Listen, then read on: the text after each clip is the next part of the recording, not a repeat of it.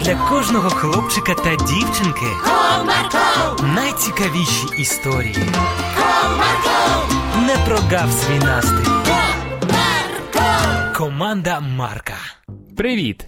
Пам'ятаєте, як Розі зі сну Русланки зупинила хлопців, які хотіли перебігти дорогу на червоний колір світлофору? А сьогодні я вам розповім, що трапилось далі. Цікаво? Тоді слухайте.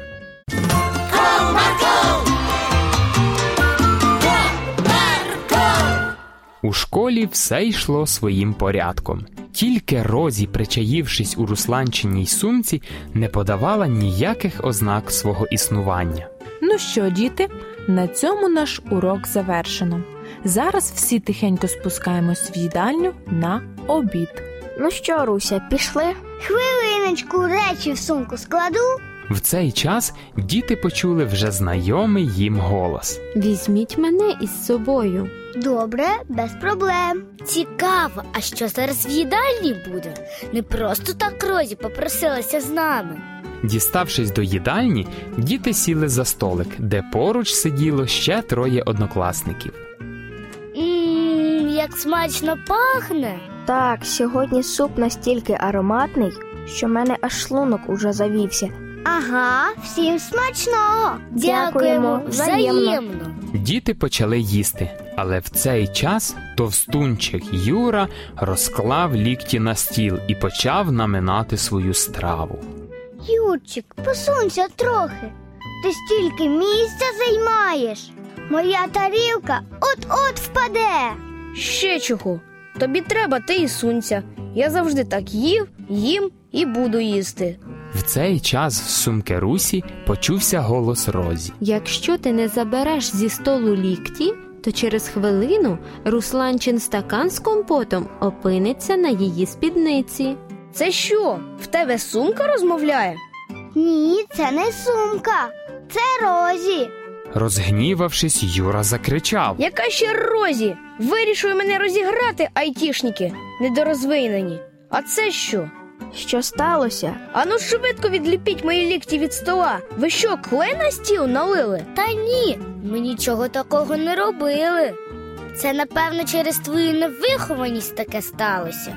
Ага, розкажіть мені, ви спеціально все влаштували.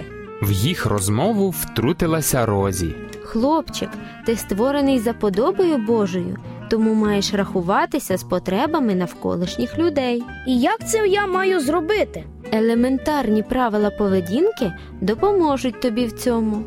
Хто з вас знає їх? Не класти лікті на стіл, не розкидати ноги під столом, не плямкати, користуватися серветкою. Гордо відповів Тарас. Не напружуйся. Всі вони по черзі записані на стенді при вході в їдальню. Прийдеться вам, друзі, вивчити їх на пам'ять, щоб самим не порушувати ці правила і іншим нагадувати. Я вивчу, я обіцяю, і буду пильнувати, щоб моїм сусідам по столу було достатньо місця. Ось і чудово, ось і домовились. Можете продовжувати обідати. Приємного вам смаку. Фух, нарешті відліпилися. Що, і клею там немає? Немає. Вибачте мене, що наговорив на вас всякого. Та нічого. Ми не ображаємось. Все ж зізнайтесь, це у вас електронний вихователь? Ага, попросили випробувати.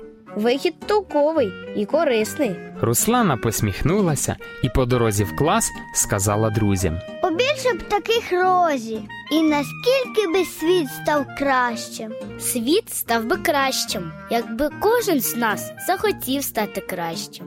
А розій це скоріше нагадування нам людям про те, що ми забули. Так, ви праві. відповіла Руся, заходячи в клас. Ось така пригода трапилась у вісні з Русею та її друзями в школі. Цікаво, чим продовжились її сонні пригоди.